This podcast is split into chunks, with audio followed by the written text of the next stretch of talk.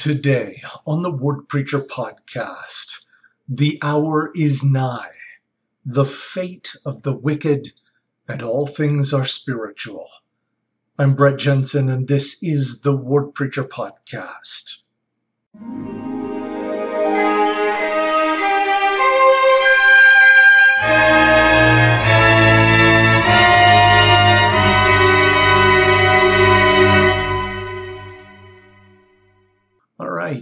Uh, this week, our Come Follow Me curriculum will bring us into Doctrine and Covenants, section 29. Um, let's go ahead and dig in and uh, read a few verses, starting in verse 10.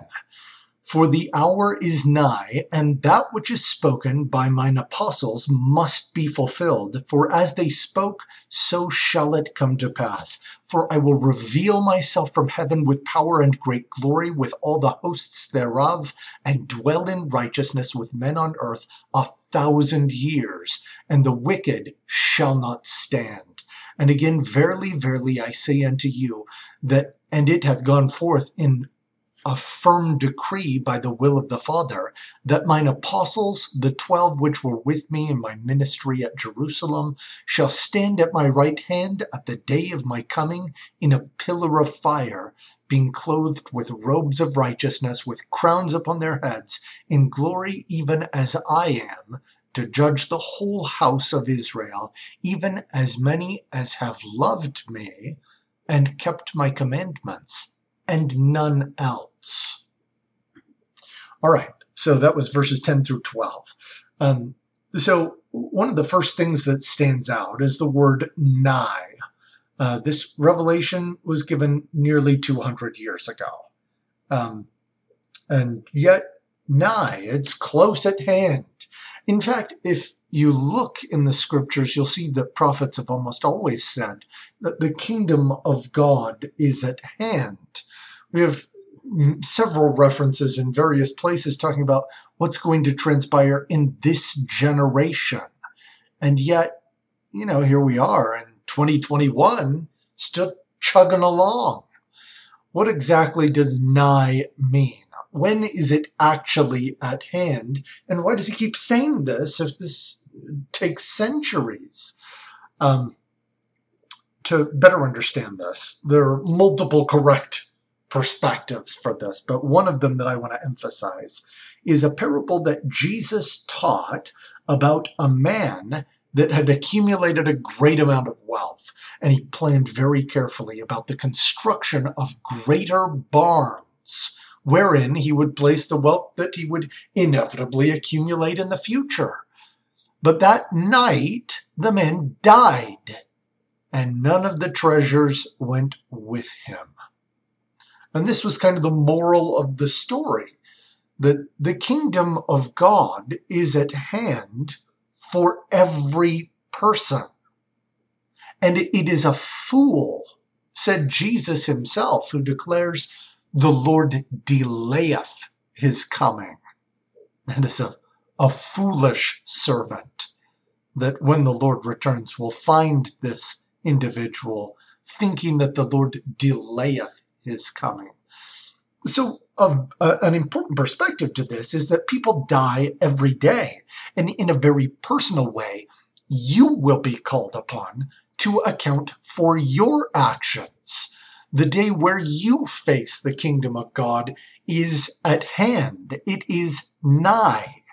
And that might not have all the fanfare of Jesus appearing in the clouds and personally establishing a monarchy, which we will be discussing a little bit later. Um, but for you, the kingdom of God is nigh. Within your lifetime, you are expected to prepare to meet the Lord. You are counseled not to procrastinate the day of your repentance, or say within yourself, The Lord delayeth his coming. Now, of course, we don't know the date that Jesus Christ will appear in the skies and deliver his people and restore a peace on earth that has not been known since the days of Eden. But we do know that this is the last dispensation before the coming of the Lord in this manner. There's a line in verse 12 that kind of stands out um, as the second coming of Jesus Christ commences. It says, To judge the whole house of Israel, even as many as have loved me and kept my commandments, and none else. So, what's with the none else? Isn't Jesus literally coming to deliver judgment, which we will also expound on in subsequent verses in this section? Well, Jesus begins, I think, uh, uh, this is the important thing that he's emphasizing. He's beginning with a recognition of those who love him and keep his commandments. The Book of Mormon describes times in which the people were slow to receive deliverance from the Lord because they were slow to repent and turn to him to begin with that there's a correlation to how quickly you receive Him as to how quickly He provides you with something. Jesus also, in multiple places throughout the scriptures, declares that there will be a first and a last, and the first shall be last, and the last shall be first those who were put last because of their faith in Christ, who were ridiculed or endured hardship, he will have compassion on them and bring them up first. Another perspective is how many times in the scriptures we hear reference to a first resurrection, that the righteous will take part in a first resurrection, but that the wicked will have no part in the first resurrection. All of this is, is suggesting that you can have a part in the, the opening of this grand entrance if you are faithful to the commandments of the Lord, if you love Him. You can have part in the first resurrection. All right. So we keep going. Let's talk about the fate of the wicked. There are some very vivid verses that I would like to read, starting in verse 14 going through 21. But behold, I say unto you that before this great day shall come, the sun shall be darkened, and the moon shall be turned to blood, and the stars shall fall from the heaven, and there shall be greater signs in heaven above and in the earth beneath and there shall be weeping and wailing among the hosts of men, and there shall be a great hailstorm sent forth to destroy the crops of the earth. And it shall come to pass, because of the wickedness of the world, that I will take vengeance upon the wicked, for they will not repent. For the cup of mine indignation is full. For behold, my blood shall not cleanse them, if they hear me not. Wherefore I, the Lord God, will send forth flies upon the face of the earth, which shall take hold of the inhabitants thereof, and shall eat their flesh, and shall cause maggots to come in upon them, and their tongues shall be stayed, that they shall not utter against me, and their flesh shall fall from their bones, and their eyes from their sockets. And it shall come to pass that the beasts of the forest and the fowls of the air shall devour them up and the great and abominable church, which is the whore of all the earth, shall be cast down by devouring fire, according as it is spoken by the mouth of Ezekiel the prophet, who spoke of these things, which have not come to pass, but surely must, as I live, for abominations shall not reign. Okay, very vivid verses. Let's begin by saying God loves all of his children. He truly does. He loves every one of us. Some really, really bad stuff is coming. Some of it is deliberately sent by him, targeting some of his children. And we got really vivid pictures flies eating flesh and eyes falling from sockets, being devoured by beasts. That's really intense. Can this really be the same God who wept at the funeral of Lazarus, who suffered the children to come to him, who had compassion for the man lowered through the roof and the woman caught in adultery? Well, the answer to that is yes.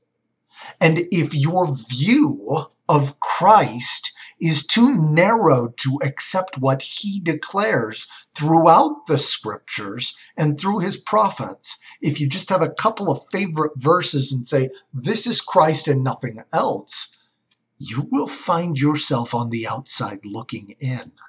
This is exactly the problem that the Sadducees and the Pharisees and uh, various apostates in various generations found themselves.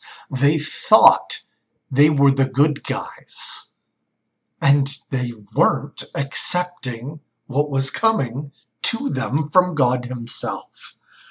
Sometimes this means we may be asked to do or accept things that make us uncomfortable the Lord may ask us to sacrifice in ways that stretch us, to give us assignments, to prompt us to serve in ways that are difficult.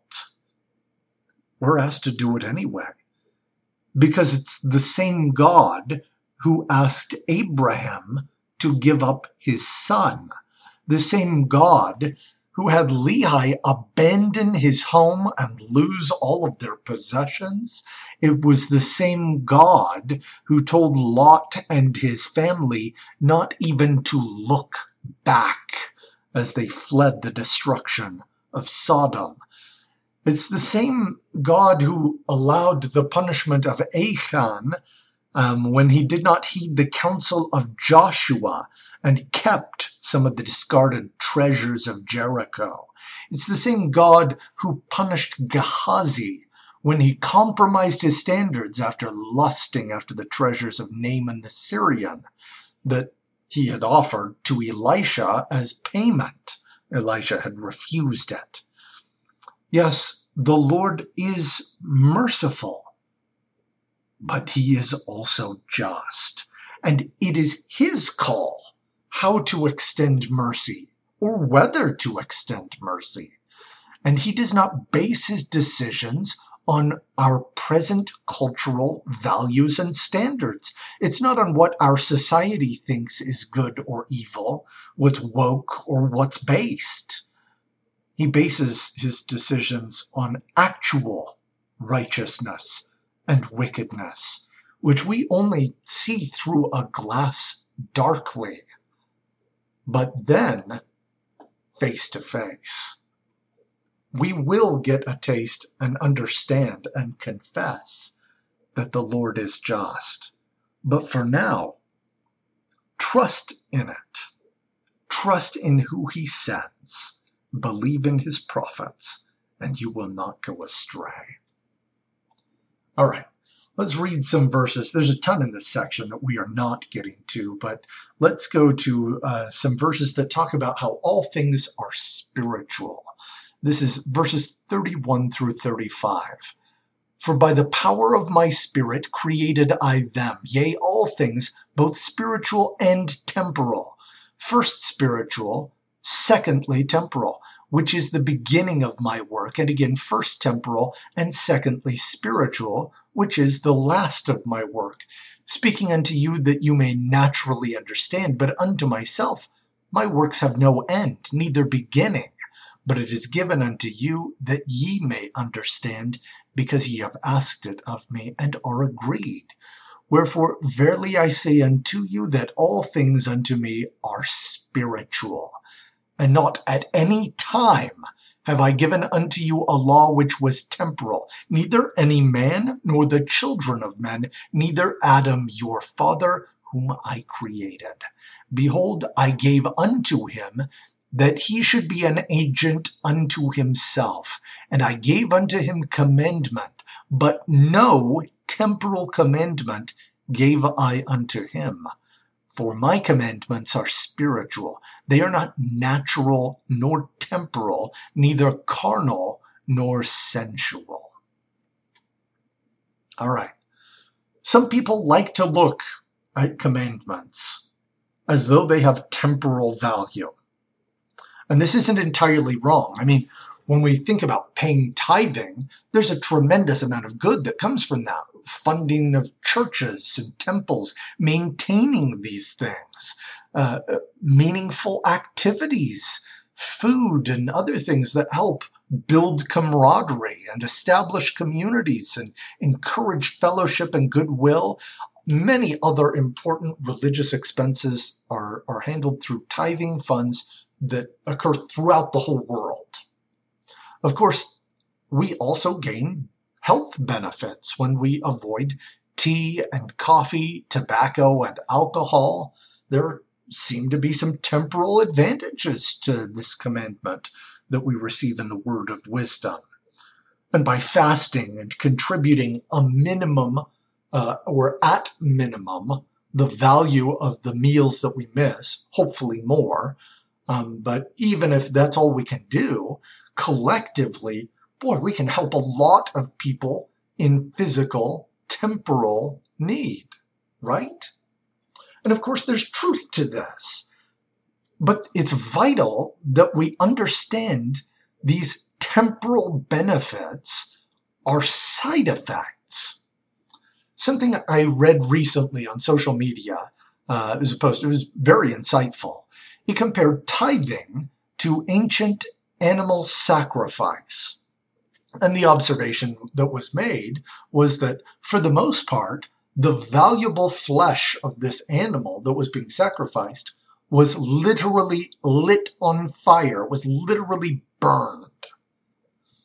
A person who offers tithing ought to be just as content if the Lord took that money that was being sacrificed and similarly lit it on fire, not spending it for anything of temporal value.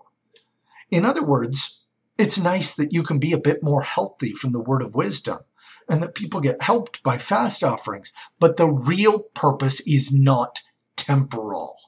The real purpose is for you to get a permanent spiritual benefit from putting God first, from obeying with Him and connecting with His power.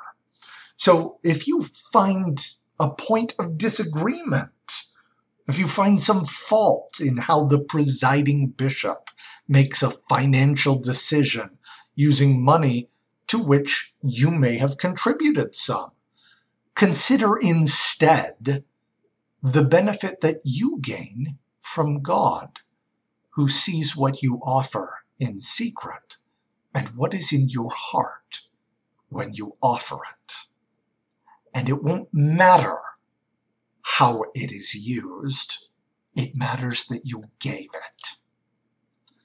In the end, don't get bogged down by physical, temporal, or carnal policies by any church leadership, general or local.